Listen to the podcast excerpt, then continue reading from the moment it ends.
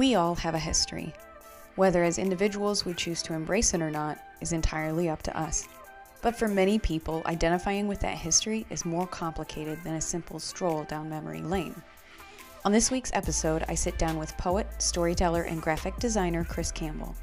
Chris and I spend some time discussing what it's like for him to be a mixed race Native American living as an immigrant in England. I'm your host, Joy Dertinger, and this is 99 Lead Balloons. Episode 3 Embracing Indigenous Identity, Part 1. Thank you so much for being here. I'm really excited to have this conversation with you. Uh, I mean, different time zones and Skype makes it all work, right? Oh, absolutely. Of course. Yeah. yeah. Well, it's a pleasure to be talking with you. Uh, you know, we've tried this a couple of different times before and we had technological difficulties on my end. So, third time's a charm and we'll get it right this time. So, I'm looking forward to it. Me too. Yeah. Well, Chris, I'd love to hear from you a little bit, if you wouldn't mind, just telling us a little bit about yourself. Yeah, of course. Um, so I'm a mixed race Native American. Uh, I'm living as an immigrant in the UK, have been for the last nine years now. Have not been back to the States since I moved away. Uh, so it's going to be some severe reverse culture shock at some point. um, but I'm a, a, poet, storyteller, graphic designer. Um, I've got three kids, and I'm married to uh, the best British woman in the world, uh, Rachel.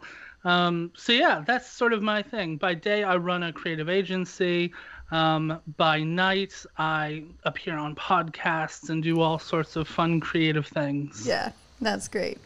I'd love to hear a little bit about how who you are plays into your creative work, how your identities and um, your ethnicity and all of those things. How does that play into your creative work? Yeah, for sure. Um, so a couple of things first thing I just have to say, like, strap in. It's gonna be like kind of a non-linear wild ride. Okay. But by the end of it, it will have been an experience that will probably stick with you, hopefully, um, in a good way. Yes. Uh, is my aim. Um, and then the other thing is just to say, obviously, this is like my personal experience. I'm not an expert on Native American uh, things or Indigenous people things. This is, uh, yeah, through the lens of one man's eyes. Mm. Um, so I would say, just to give a little bit of context, uh, for like the first 25 years of my life, it had very little bearing on any of the creative work that I did, mostly because um, I was just in deep, deep denial. And, and, that's for a couple of different reasons. Um, one was uh, my mom's side of the family is all Native American, and growing up, we had kind of a just a really crazy childhood, and I'll get into that a little bit more later, I'm sure. Um, but the long and the short of it is, I blamed my mom for basically every bad thing that ever happened to us growing up. Mm. Uh, I thought for some reason that, you know, she was making decisions that intentionally put us in bad places, um, and because of that, I just I hated my mom with a, a really deep, powerful anger, um, and I just wanted her to die. Mm. So uh, genuinely, like I know that makes me sound like a bad person, and I totally have made peace with the fact that that's who I was for a long time. But that's what I wanted, and so when it came time to associate with others. I just didn't have time for being anything that my mom was. My sort of life's mission was, all right, well, let me look at what my mom does and let me be the opposite. Mm. Um, yeah. let me you know, be better right from the start. A lot of mm. people talk about being better from the lessons they learn from their parents, like once they're adults. And I was just like, nah, I want to do that when I'm five. and uh, because of that, you know, I just was like, uh, okay, well, I'm not going to be Native American. Uh, mm. The other thing was just society as well made it very clear from like cartoon age that uh, Native Americans were not the people you wanted to be. Like they weren't the rock stars. Uh, everybody knew it was cowboys and Indians, and the cowboys always won. And you know sometimes the Indians helped if they were like one of the good ones. Mm-hmm. and I was just like, okay, yeah, there's like no upside to being Native American because people are just going to think I'm like my mom and I don't want that. Or they're just going to be like, oh, you're like a loser. And so I was this little brown kid who stubbornly acted like I was not brown at all, which yielded some really interesting results. Namely, uh, just being ethnically ambiguous meant I was always on the the end of the receiving end of racism, no matter where I went, no matter what country I was in, um, all through my entire life. And it's just sort of like, well, I don't know, that person doesn't like Mexicans, so they assume I'm Mexican. And I would just get like all sorts of comments thrown at me. And I do think that I was very fortunate in a way because I, without thinking, ended up developing this uh, defense mechanism where I just I didn't think the world was racist. I thought the world was populated with really stupid people.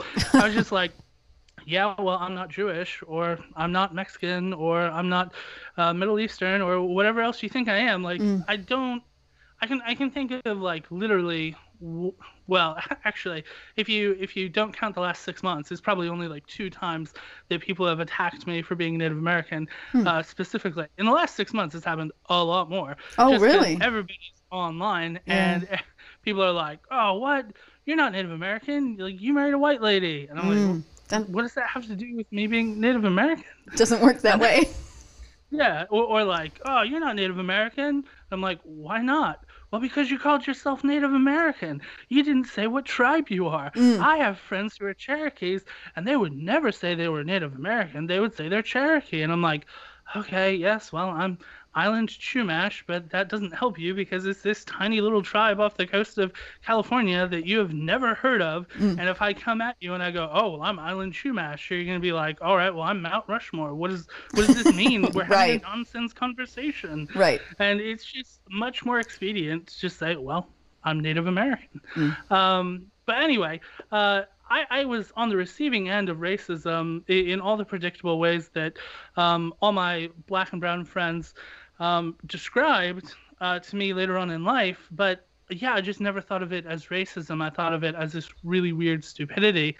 And because of that, I actually ended up with like one of the most significant like white privileges, uh, in my opinion, which is uh, just the general idea as an American that like you can do anything if you work hard enough. Mm. And a lot of people who are ethnic minorities, like myself, don't ever actually get to think that way or feel that way because everywhere they look, society is just like dumping on them and, and, and trying to hurt them. And because I always felt like that was misdirected because so often it was directed at other races other than myself, um, yeah, I just never internalized that. and so now I have people who are like, Chris, why are you so confident? How Uh. can you, how can you like just look at any, everything and be like, the world will move, I will not. Yeah. I'm just like, I don't know. Like, that's just what happens if you genuinely don't see all of the hate people are pushing towards you as hate. You see it as like misdirected. Um, I don't know. It just changes your your self perception. And so, I mean, obviously, I'm insecure like anyone else. Um, But I'm generally not insecure about what other people say. It's more about what I think. And it's like, oh man, if I disappoint myself, that's like the worst thing ever. Um, but anyway, all of that to say, yeah, up to about 25, um, it really had very little impact. I, I would say um, I was still keenly aware of things like racial justice, social justice, and I, I definitely gravitated towards those things. And I think some of that was more just growing up really poor, growing up oppressed in a lot of other ways by mm-hmm. society. Mm-hmm. Um, but I, I do think some of it probably was just that knowledge that, man, like Native Americans have been like abused so horribly. Like it mm-hmm. really is just like like pure like evil what happened to my ancestors. And and i think some of that must have like spurred on um, just this desire to you know pursue um, yeah racial justice. And, and that's been a big theme in my work um, you know for the last eight nine years.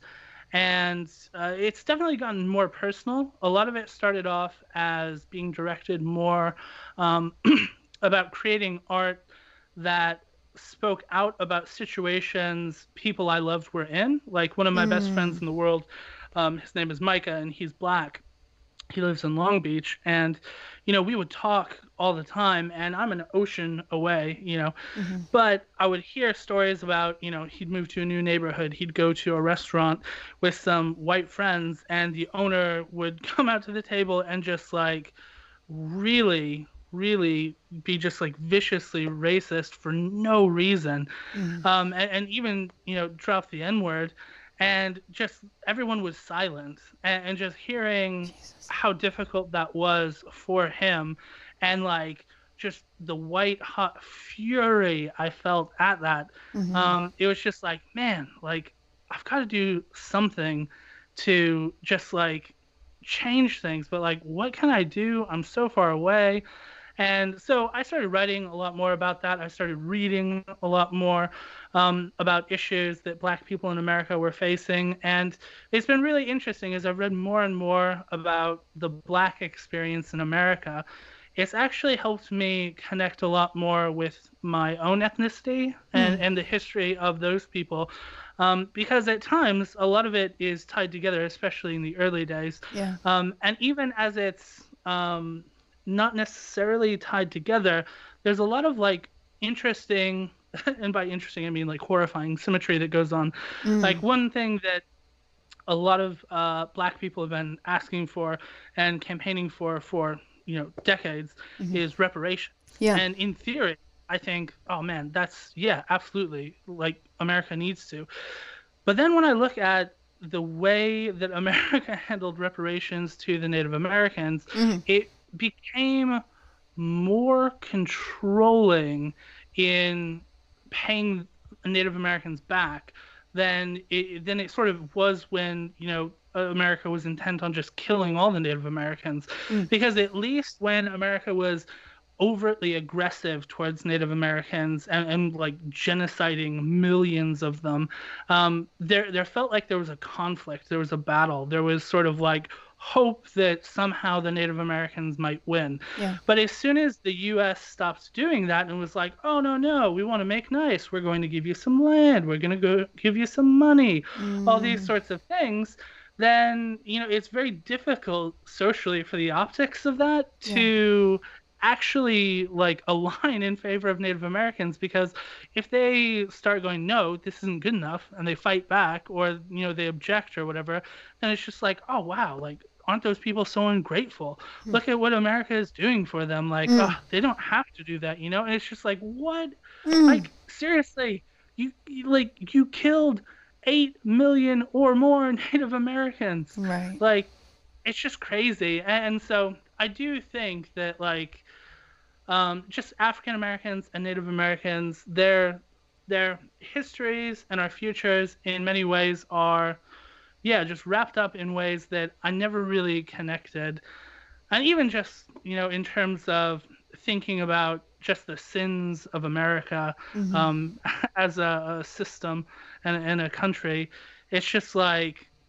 mind-boggling that you know Native Americans used to live all over the country and now we make up like 2% of the total population. Right. And there even within that 2% there's still over 600 unique uh, native languages that are still spoken mm. and you just think whoa like if if those remaining eight million or more Native Americans hadn't been, you know, just completely erased from history, like how many more languages would we have? How many more right. cultures would we have? How many more religions would we have? How many more, um, you know, cuisines would we have? Like there's mm. there's so much that is just like, all right, colonizers came to this land, killed everybody off, brought over a bunch of slaves built everything on the back of slaves and said, "Oh, look at the great job we did." Mm. And it's just like, "Oh man, like this is a country like bathed in blood and built by slaves and somehow, you know, white people are like, "White privilege? What are you talking about?" Mm-hmm. Yeah. I mean, I, gosh, uh, I think it was a few months ago when I first learned um, to my shame, that Native Americans were enslaved before, um, you know, before any any other people group were were enslaved. It was like, well, if we can't kill you, or if we need labor done, we we're we're not going to kill you. We're just going to enslave you until we've gotten everything that we can out of you, and then we're going to kill you. The the calculating just cold strategy of it all mm-hmm. is really mind-boggling. Like, uh, obviously, the one thing I think most people, uh, you know, of our generation who are, you know, in their late 20s, early 30s, definitely learned in American public school was like, oh, well, you know, some of the settlers like gave uh, blankets that were infected with smallpox to the Native Americans. Mm. But like when you start looking at the numbers of how many people were wiped out that way and just how underhanded it was, it like it's it's just really horrible because it's literally like oh, well, these people want more money for this land than we're willing to give. So what should we do? well, let's just kill all of them secretly. Mm. It's like we'll mm. just chemical warfare them and then be like, well, finders keepers. Mm. And you're just like, no, that's that's awful. It is, yeah, that's terrible. And um, you mentioned, you know, talking about reparations for Native Americans, and um, you know how that's pretty much the origin of like reservations and things like that. Now, at the time, was it like considered reparations do you know if that was like and if if that was the hey let's quote unquote give them reparations so they you know it's just done and out of our hair or do you know anything about that yeah so what i would say is um, i'm not sure if that's the historical term they would have used then mm. that's just the modern day equivalent i use uh, now yeah. but in everything that i've read it very much was like oh people feel that the Native Americans have been hard done by mm. because obvious. and, yeah. and, you know, the Native Americans are sort of kicking up a fuss saying, hey, you owe us something. Mm-hmm. And so it was like, oh, okay, well, that's fine. We will give you land. We will give you resources. We will, you know, pay you for some of these past indiscretions. Mm-hmm. But then at the earliest possible convenience or just at the whim of the government, it's like, oh, what's that? Some of the land we gave you is more valuable than we thought. Okay, well, suddenly we're going to change this agreement. So now you have this other land instead. And, and when you think of Native Americans, obviously there's a lot of uh, you know Hollywood stuff mixed in, yeah. and not all of that is true, and mm-hmm. a lot of it varied from tribe to tribe. But they definitely were a people that felt very connected to nature, the land, the wildlife, like mm-hmm. in particular, like uh, specific geography um, around you know burial grounds and sacred spaces and all this stuff.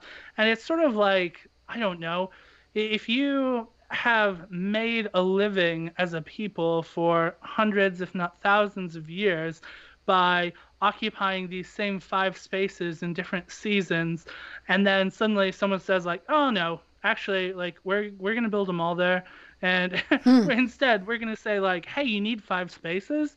Well, you know, there's a cool swamp over here, mm-hmm. and I can just put you over there, and like technically you can have these other four spaces of land right next to it, so it's the same, right? And mm. it's just mm. like, well, no, no, not really. Right. Like if suddenly, you know, the government said, oh well, Washington D.C., you know, isn't going to be Washington D.C. anymore. Now that's Denver, and right. Denver, you'll be Washington D.C. It's like, well, but what about the monuments? What about the history? What about like all of like everyone mm-hmm. who already lives there suddenly is just like, oh, I have to move. Mm. What? This is crazy. Like mm-hmm. how how can you just uproot me? And that is definitely what happened. And just like even in transporting, you know, Native Americans from sort of point A to newly chosen point B, um, you know, the number of Native Americans that died is just crazy. Yeah. It's just like, oh man, so awful every yeah. every step of the way. Yeah. And and again, like I am someone with probably like uh, still fairly amateur historical understanding of a lot of stuff, mm-hmm. and and I am constantly overwhelmed at just the like dehumanizing just doesn't even really begin to describe what the government has done to Native Americans over the years. Right. And and again, like I will say, obviously, um, some people will say, "Oh, well, yeah, but you know, there's a lot of money that goes to Native Americans. There's a lot of grants. There's a mm. lot of scholarships." And as someone who you know did benefit growing up from money from the government every month, um, it was definitely the only thing that um, you know kept me and my siblings alive. Mm-hmm. And when I went to university, I, I did actually get some scholarship money um, be, for being Native American, uh, and, and, obviously I'm thankful for that. But at the same time, it like it doesn't really change how you feel about the government as a whole or how they treat people. I suppose it's, it's like the equivalent of if you're in an abusive relationship and like your spouse like beats you until you're unconscious, but then when you wake up says, "Oh, here's some grocery money." Mm. like it doesn't change much. Right. Absolutely.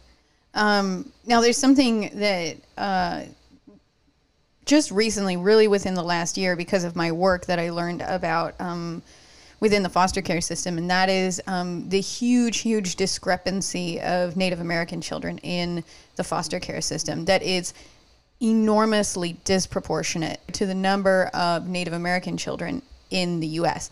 That um, Native American kids make up like 15% of children in the U.S., but like more than half of kids in foster care are Native American. Whoa. Which is wild. Yeah, I did not know that. Yeah, I was reading. Um, I I learned about it through my work. I work with a lot of foster families, and um, there was a social worker that you know was my colleague at the time and she was talking about the difficulties of you know working with this foster family and how there were a lot of really nuanced things because the child in foster care was Native American. And she was like there's so much you know going on around that that is just really difficult to navigate because there are different things that we have to take into consideration. And then she mentioned, you know, um, especially considering the way that Native American children um, are treated in foster care and the ways that Native American people have experienced foster care. Um, that a lot of children are unnecessarily and forcibly removed from their homes. And so, kind of going through that. And so, more recently, I thought, like, well, what, what does that really look like? And then you know looking it up and finding that statistic that they represent more than half of kids in foster care is bonkers. It's it's beyond the pale. It's it's something that you know for me is really incredibly difficult to wrap my mind around. Um, our foster care system is really screwed up. Like it's shit. It's it's terrible. Um, and most people who are in foster care experience terrible whether terrible things whether it's abuse or food insecurity or housing insecurity. And i think what's really interesting and difficult for me to understand is why children are being removed from homes. And like i work in social services. I'm a mandated reporter you know?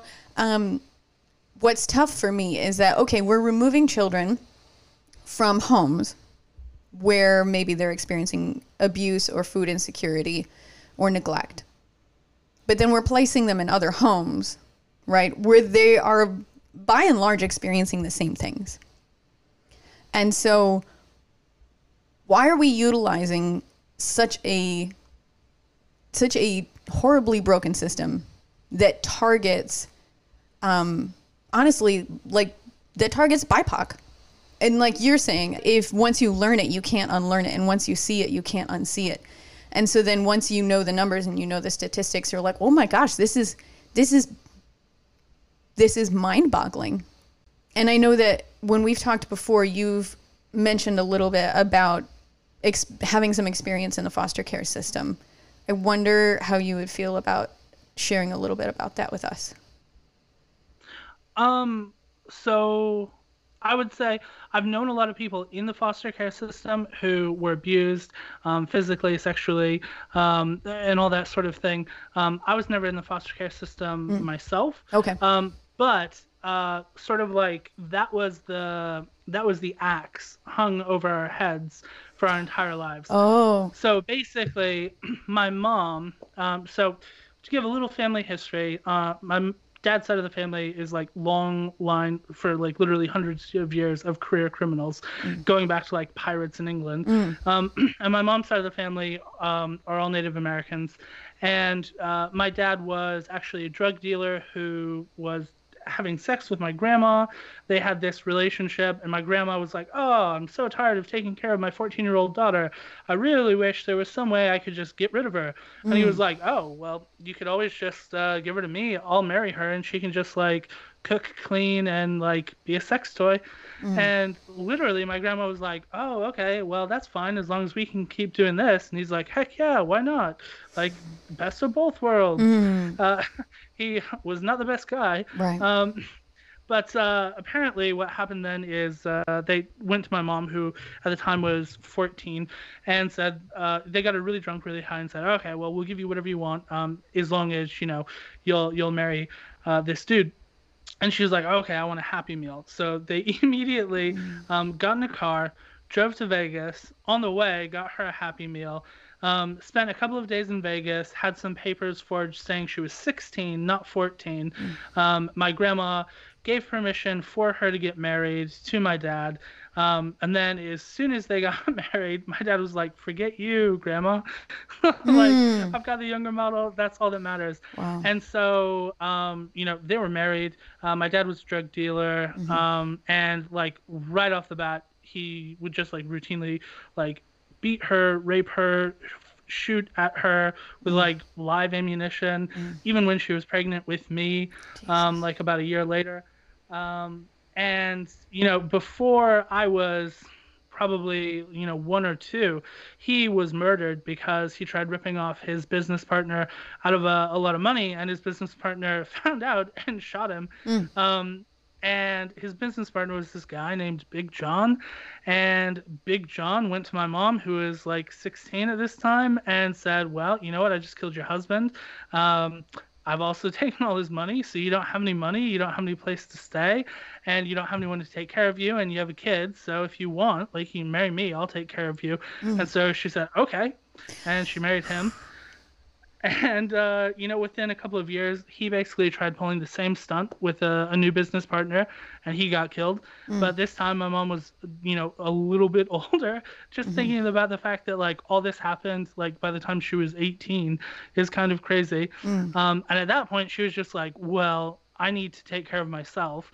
And from that point on, like she was a, a con artist, drug dealer, prostitute, um, literally did anything and everything she needed to to be able to get money, uh, feed her addictions, uh, feed me, um, and so like I have vivid memories even of being like you know four years old um, mm-hmm. sleeping in a loft in this tiny like one bedroom apartment while my mom had sex with men all night long mm. and just like the next day being like so wiped out at 9 a.m that like she's just like point to a box of cheerios and be like oh you just have to get that um, mm. But as I got older and as you know situations changed, they never really got a lot more stable, but they definitely got well, they just changed. Mm, they just yeah. got different over time. Yeah. Um, as uh, she had um, children with her long-term boyfriend, um, so they were my half siblings. The the thing she would always say over and over and over is like, "Don't tell anyone outside the family anything. You can't trust the police. You can't trust the government. You can't mm. trust teachers. You can't trust any of them because they're all out to get us. And if they ever find out even half of what actually happens, they're going to take you all away. They're going to split you all up. And then all of you are going to be abused in the foster care system and none of you are going to be able to help anyone and i was the one who routinely got this talk because i was the oldest mm-hmm. and also i hated my mom and right. i was very rebellious and very mm-hmm. outspoken mm-hmm. and so the fact is she knew all right if anybody's going to say anything it's going to be chris and there were times when yeah i would have ran away i would have reported stuff that happened to child protective services but when I would like sort of confront my mom about stuff, she would say, "Oh, are you really going to do that to your brothers? Mm-hmm. You're really going to do that and watch your one-year-old sister like be in the foster care system, wow. all this stuff?" And I would just be like, "Well, I don't know, man. Like I guess you got me there. Right. Like I don't want that to happen. And and so much growing up, there were times when people would call the cops on our family, Mm. um, or you know the cops would get called on my mom for you know some crime she committed, and they'd come into the house and they'd see how filthy it was, or just like the fact there was no food, or like all sorts of crazy living conditions that happened at different times, mm-hmm. and like at least a dozen times, my mom was told, "All right, you have 24 hours to." improve this space or we're going to take away all your children. Mm-hmm. And every time that happened it, it was it was always the same. Oh yeah we'll definitely fix it. We'll definitely fix it. We'll definitely fix it. The mm-hmm. second those people went out the door my mom would lock the door and say everybody gets one box Mm. fill it up with whatever you want to take with you we're moving tonight Oh, wow. and we would just move to a different state, different city, wherever you know seemed best to my mom at that moment. Mm. And you know sometimes we moved around six, seven times a year. Um, Wow. Like by the time I was 22 or 23, I had lived in 38 states. Whoa. So like this was something that even though I was never in, I was constantly under threat of and constantly in fear of and constantly like just barely escaping. And Yeah. you know, in some ways, um I'm really conflicted because I don't know what would have been worse. Like like you Right. said, oftentimes in foster care situations, people are abused in very similar ways, but just by people they don't even know. Mhm. And you know, it does it make it better that I can point to just like one or two people throughout my life who definitely abused me constantly or, or would it somehow like what would it have changed in my life if i had that same experience but over the course of five six seven different foster homes like i don't know would that have eroded my faith in just like human decency or would it mm. have just like i, I have no idea Right. and like i can only speculate but it's definitely something that yeah i was always terrified of Yeah. Yeah. That's wild. And I I mean, um, you don't know what you don't know and what you haven't experienced. Like you said, all you can do is speculate. Um, so wow, that's um, that's wild. So then you've shared a, lo- a little bit about like your family history, um, you know, what it was like growing up as a child, and a little bit about your creative work. So um, and and your experiences with racism too. So within all of that, um, what are you know sort of some ways that you have found yourself um, affected by politics, or ways that politics that you're aware of have affected um, Native American people throughout history? Mm, yeah. So I would say, uh, just to start with myself personally, um, I've always approached politics from like an incredibly cynical, skeptical position to the point where I was just like, well, I don't like even when I could vote. I the first uh, election I could vote in, I didn't, um, and then um, the second election I could vote in, it was uh, the first time Obama ran for president, and uh, in the end, I voted um, libertarian. Uh, well, it, it was just like a write-in because at the time, um, I I I couldn't get over the idea of um, Obama supporting abortion, and so I I, I had this uh, I don't know I just had this goal of like everything has to be perfect. I don't want to vote for you know the lesser of two evils. I want to vote for something good. Um, and, and you know what? I don't knock the lesser of two evils, but looking back, I am like. Okay, well, Obama definitely did some stuff as president that I don't agree with, especially a lot around like drone strikes and, and just made a lot of promises that in the end never quite came through. Um, and I don't know how much intention he actually had of them coming true. But realistically, I suppose especially in, in light of, you know, the current political situation, I'm like, oh man, how did I think of Obama as like the lesser of two evils? Looking back, I'm like, man, I would take Obama again and again Yeah. compared to what we have right now. This Right. is, oh man. Um, so that's sort of the way I approached it up to that first election. Um, and, and, you know, regardless of um, whether you liked him as president, Obama really did inspire me to get politically active. He was the first person who had run for president that really inspired me hmm. and definitely inspired a lot of my friends. And it was also, you know, partway through um, university. And it's just a time where you're figuring out who you are, what you believe in, how you want to have uh, a change in the world. And so I, I started getting really politically active then. Mm. Um, and I would say I am still very politically active now, mm-hmm. um, even more so since Trump became president, mostly because I'm like, oh man, like if we're not out there speaking out like all the time, like day in day out, then yeah.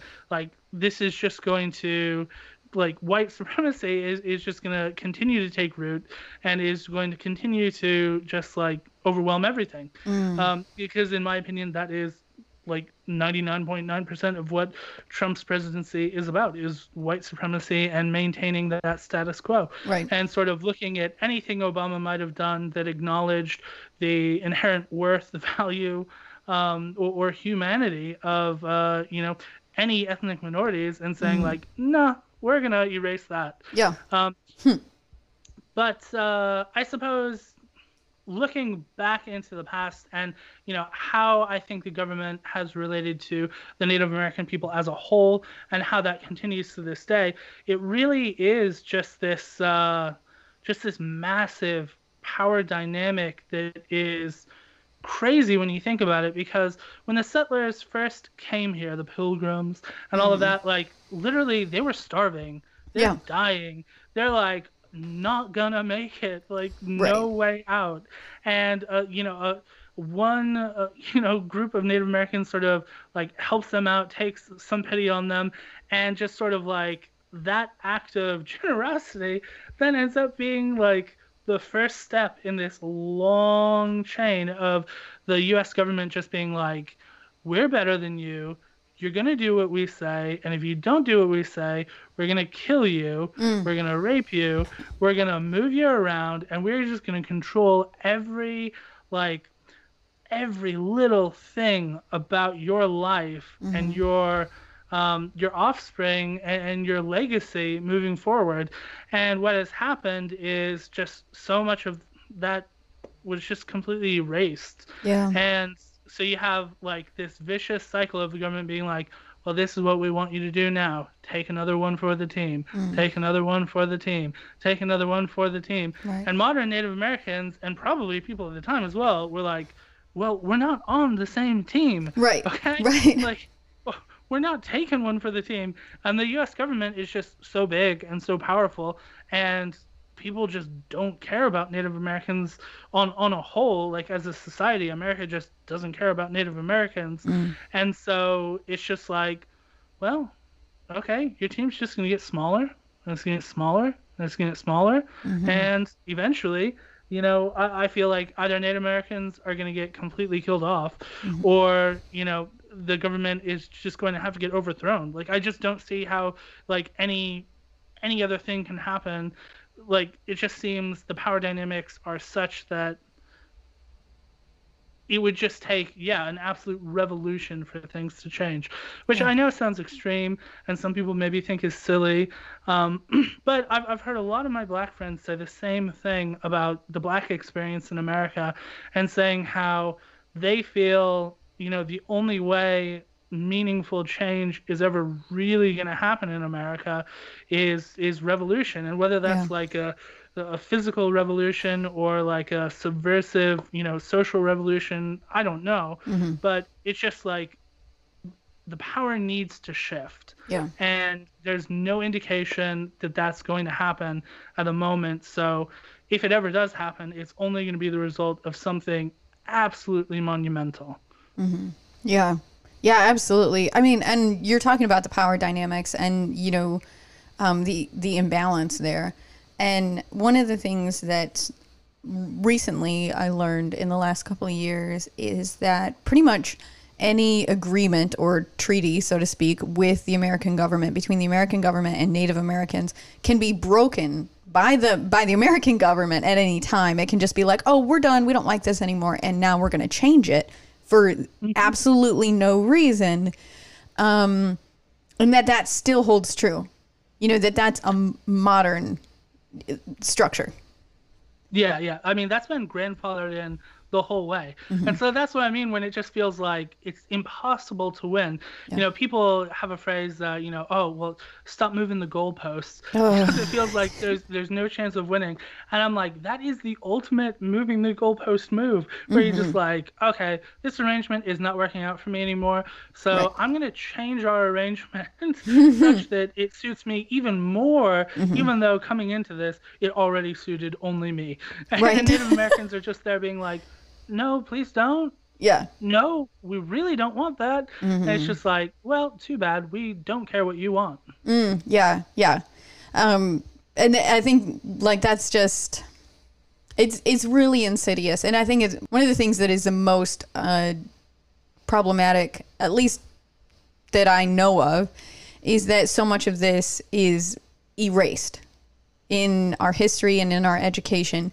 I was an adult when I learned most of these things, which is ridiculous because I graduated college and I should know this stuff. This should be something that you learn in grade school, junior high, high school, it, all the way up. And instead, um, my kids come home with, you know, um, the Native Americans helped the Pilgrims, and first Thanksgiving happened, and that's it.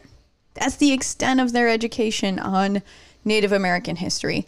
Um, and it's the stereotypical paper feather headdresses and all of the things that they come home with. And so trying to, it, it's really frustrating to try to teach something that you're also still learning. Yeah, yeah. Well, and especially if you know it's with children, because um, children don't seem to understand. Well, I think a lot of kids expect their parents to know like everything, and so like it's really hard for kids to accept sometimes when you're like, I don't know, and they're mm-hmm. like, How can you not know? Yeah. And you're just like. I'm sorry, dude. Like, this is something, yeah, you're right. I should know this. I should have learned this a long time ago, but I didn't. But then also, like, especially as someone who is already navigating, like, potentially tricky territory. So I'm very mm-hmm. open with my kids. I'm very honest with my kids. If my kids ask me anything, mm-hmm. I will, like, just very, like, plainly tell them the truth Yeah. to the point where my wife is like, okay, well, I really hope the kids don't come to you for sex stuff because like I feel like you would like overshare. You're gonna tell them too more than I much, yeah. would, way earlier than I would, and I'm like, yeah, okay, well that's probably true. Yeah. Yeah, like I would. Yeah, of course. Especially because I see that as something where it's like, well, you know what? If you're going to talk about an important subject, if you're not honest, then they're not going to feel like they can come to you. And mm-hmm. also, like, in a sense, with hard subjects or things that are culturally taboo, I kind of feel like the more extreme I am in like just being honest with my kids, Yeah. the more likely when they encounter a taboo subject that they're unsure about, they're like, "Well, my dad's talking to me about some pretty out there stuff." Yeah. so I'm pretty sure like he's not going to be afraid to talk about this. Right. Um, and, and so like with someone who has a family background that's already very much like that, like you know, from the age of like three, my son was like, "Well, Dad, what about your mom? What about mm-hmm. your dad?" Mm-hmm. And uh, having to explain to my son, "Oh yeah, well my dad's dead." Mm-hmm. And he's like, "Oh no, I'm so sorry." And then he's like, "Are you gonna die?" And you know, we have the Oh. whole death talk, and we talk through that. And then he's like, "Well, but what was your dad like?" And I'm just like, "No idea, dude. Like, I never knew him." And he's like, "What do you mean?" And I'm like, "Well, he was a bad guy, and he was doing bad things." And someone killed him for it, and then like that brings up a whole nother things, and, and then you know talking about the fact that my mom is alive, and you know it's very intermittent that we have contact. She has my contact details, but her stuff always changes. So I haven't spoken to her. Gosh, in yeah, probably six years now. wow. Um, uh, basically, she started dating this uh, this 17 year old boy and was ashamed to tell me about it. And because he was a friend of one of my half brothers, uh, who my half brother was older than him at the time. and uh, anyway, so she was ashamed to tell me, and so she just hasn't contacted me since.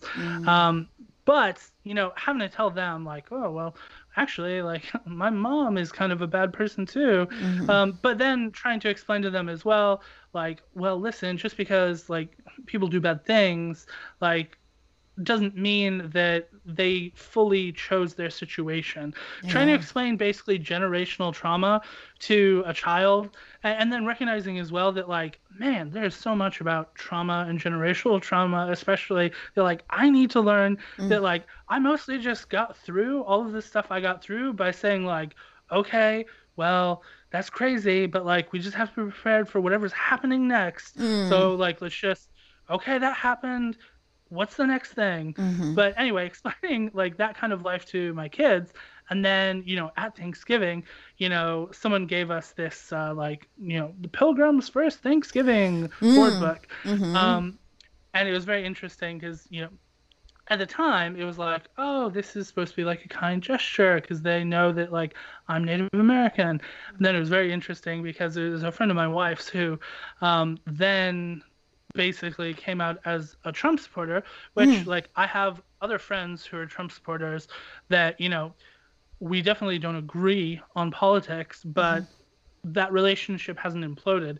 But this one just completely like blew up. Mm. She just like started really attacking me in super racist ways, um, and, and hor- saying like the worst possible things. But anyway, she had sent this uh, Pilgrim's First Thanksgiving book, and we read it for the first three years of my son's life, my firstborn son Ezra, mm. who's now 6 mm-hmm. We read it every year for the first three years, and we sort of like tried explaining afterwards. Were like, "Oh, so this is like one version. This is like the the pilgrim side of the story, mm-hmm. but there's a lot more to it than that.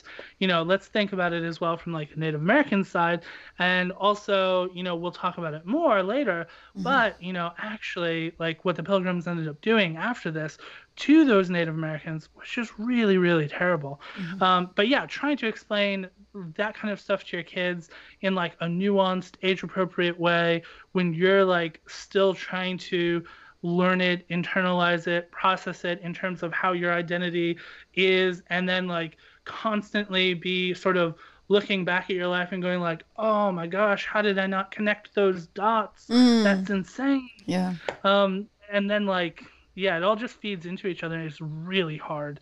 Yeah. Um, and and that said, like I feel very blessed in that I have the freedom to be researching these things, mm-hmm. to have the skills and resources and ability to find books that, you know, do talk about the history of America from alternate perspectives mm-hmm. and sort of, you know, uh, better myself in that way and and you know educate myself sort of decolonize a lot of my thinking mm-hmm. and then pass on that newly decolonized thinking to my kids mm. um, in whatever ways that i can and there are a lot of people who you know I, I, work a lot. I own my own business, and there are a lot of weeks when I work 60 hours a week. Mm. Um, fortunately, I work from home, so I can spend a lot of time with my kids still because I don't have a commute or anything like that. Right. And I often will work in the evenings when people are asleep.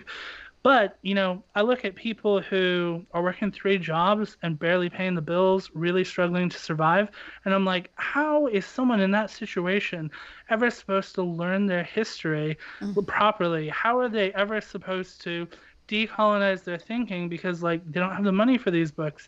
They don't have the time to sit and read these books. Some of them, you know, don't have like the interest in doing that because they've been so beaten down by the circumstances of life and the sort of like unwinnability of of the system it's just like yeah man it's it's really it's hard not to be hopeless sometimes mm. i think yeah. Yeah, I mean, I think that that's one of the things that that's that's part of why I'm like, well, our kids need to learn this in public education. Um, because yeah it's it's incredibly difficult. And like you said like we're we're fortunate to be able to access resources. Um, and one of the things that we've been that I've been talking with one of my friends about is is that lack of public education um, specifically uh, you know when it comes to racial issues um, historically speaking. And talking about like well wait a minute are our schools like teaching anything from the perspective of indigenous people groups or um, you know or from the perspective of the black community or immigrants or really any other community except for like white men in America.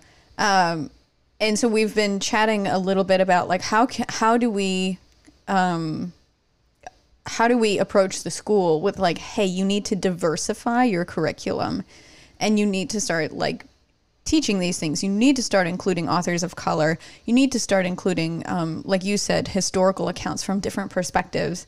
And uh, it seems to be like the the school system seems to be very rigid and just sort of like very not like unmoving on that for some reason. Um, I mean, I can think of a couple reasons, but but it's it's fascinating how you know we'll bring it up, and at least in my community, um, right now I live in a small town in Illinois, and uh, one of the big overarching things in our town is um, sports. Sports is a really big deal.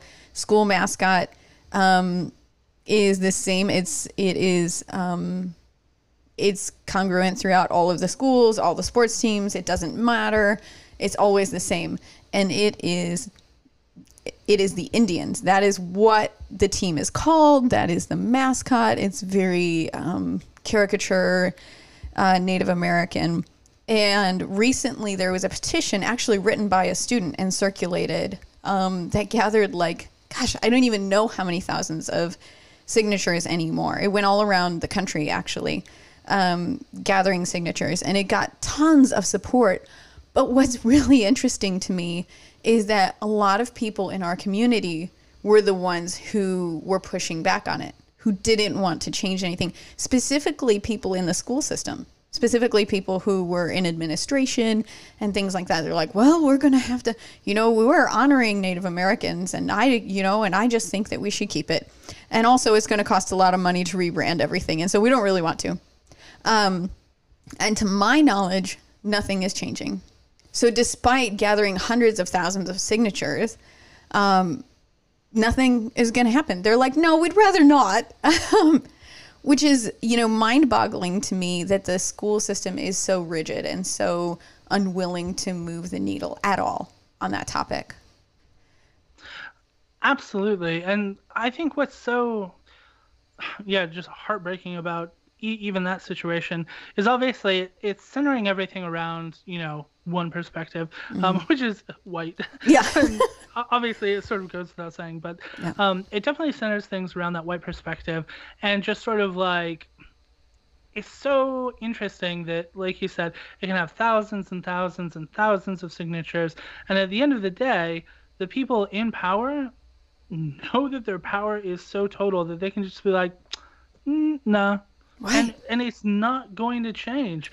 Like no one's taking that away from them. Mm-hmm. And it's interesting that you say things like, "Oh yeah, well it's going to be expensive to rebrand things." Mm-hmm. And you know, as someone who is a logo designer and does branding projects all the time for you know artists, uh, businesses small and large i definitely know how much that can cost even from just uh, you know printing perspective signs and everything else right. but also the design work that goes into it. The thing is, though, in most cities where um, there's a, you know, whether it's a national team or a, a, college team or, you know, just a town team like you guys are, mm-hmm. um, that has a, a name that a lot of people object to, I guarantee in, in every one of those towns, there will be at least one, but probably a lot more designers or design firms that are more than capable of rebranding that project who would probably be willing to donate their time yeah. totally for free mm-hmm. just to see that change happen. Mm-hmm. And even if there were 10 qualified designers or creative agencies or design firms or whatever that came forward in your town, just from what you've said, I really struggle to believe that the school would say, okay, well, yeah, fine, then let's rebrand. Right. I think what they would probably do is they would probably just deflect, they would shift, yeah. and then they would make another excuse. Yeah. And and you know, you can always make other excuses. And again, it goes back to that idea of like, well, the people in power, if they can just like change what the parameters are at any given time, mm. then they're always going to stay in power and it doesn't really matter how hard you try. Like they're always going to win at that game. It's uh this is super geeky, but it's like Star Trek where Yes. it's like uh, Kirk has to take the test and it's like an unwinnable test, and so he's like, well, the only way to beat an unwinnable test is to cheat, Right. And it's just sort of like. Yeah, man, like that's what we need to do. We need to find a way to like cheat the system so that we can actually beat it. Yeah. And I don't know what that looks like. But yeah, I, I agree that if we could bring this diversity of perspective, um, this diversity of, of viewpoint, um, and personhood even like into school curriculums uh, on a public level, that would be amazing. But just knowing, I suppose, as someone who bounced around a lot of those systems, mm-hmm. how little they talk to each other, even within the same state, Yeah. it makes it really difficult to to believe that you would have that consistently. I think you'd have a lot of places told, "Oh, hey, by the way, we need to start doing this," and you might see like a token change, but a lot of it just ignored, mm-hmm. and the person at the top willing to like suffer the consequences if anybody ever, you know, has the wherewithal to call them out on it. Just like a lot of sheriffs with like masks and stuff being Yeah. like, "Oh, well, I- I'm not going to enforce that then." Here. and you're just like, what? But no. Yeah. Like, ugh. What? Yeah, here there they uh, the sheriff in our county was like, I'm I'm just not going to enforce it. What? Yeah. What? Like that is what power does. Yeah. Like it, it's like the ultimate like let me talk to your manager move. Yeah. like, it's just like oh my gosh. Like when someone who is the manager asks to see the other man like that's where it's just like it takes it to an exponential level Mm. and it's just it's really hard to see how Mm-hmm. to get it onto an even playing field at that point um, which is why I think a lot of people go the federal route and they campaign for federal change, hoping that it will somehow trickle down to state change. Yeah. Um, but uh, you know, like trickle down economics don't work. Don't work. I'm not sure trickle down social justice works either. No. Um, but I don't Yeah. know. I think, I think in a lot of this, we need to be active as individuals and as communities, and even if we know that sort of a lot of the tactics we're using are 99.99% never going to work, mm-hmm. they're almost always going to fail. I feel like we still need to be pushing that forward and just constantly thinking of new tactics, thinking of new strategies, mm-hmm. dialoguing as communities and thought leaders around you know these issues and how they can be solved. Um, but it it takes a lot of energy and it, it can be exhausting, and especially you know at the moment with so many places still locked down, so much of this happening online, Yeah. people's you know willingness to just like treat other people like you know total garbage Yeah. because it's the internet and uh, but then again like i suppose the tricky thing is you're also seeing a lot of people willing to treat others like garbage in person now and Right. you're just like is it the chicken or the egg like I i don't don't, know. know. Yeah, it's it's wild. Um, there's something something really strange that just seems to be happening where it's like you said. Um, there are there are people that we've interacted with online who in you know in person we've had positive interactions. Maybe we disagree or something like that but it's been okay. But then we have an interaction online. It becomes very volatile. It's very negatively charged. And then we see them again in person post online interaction. And it's horrible. It's horrifying.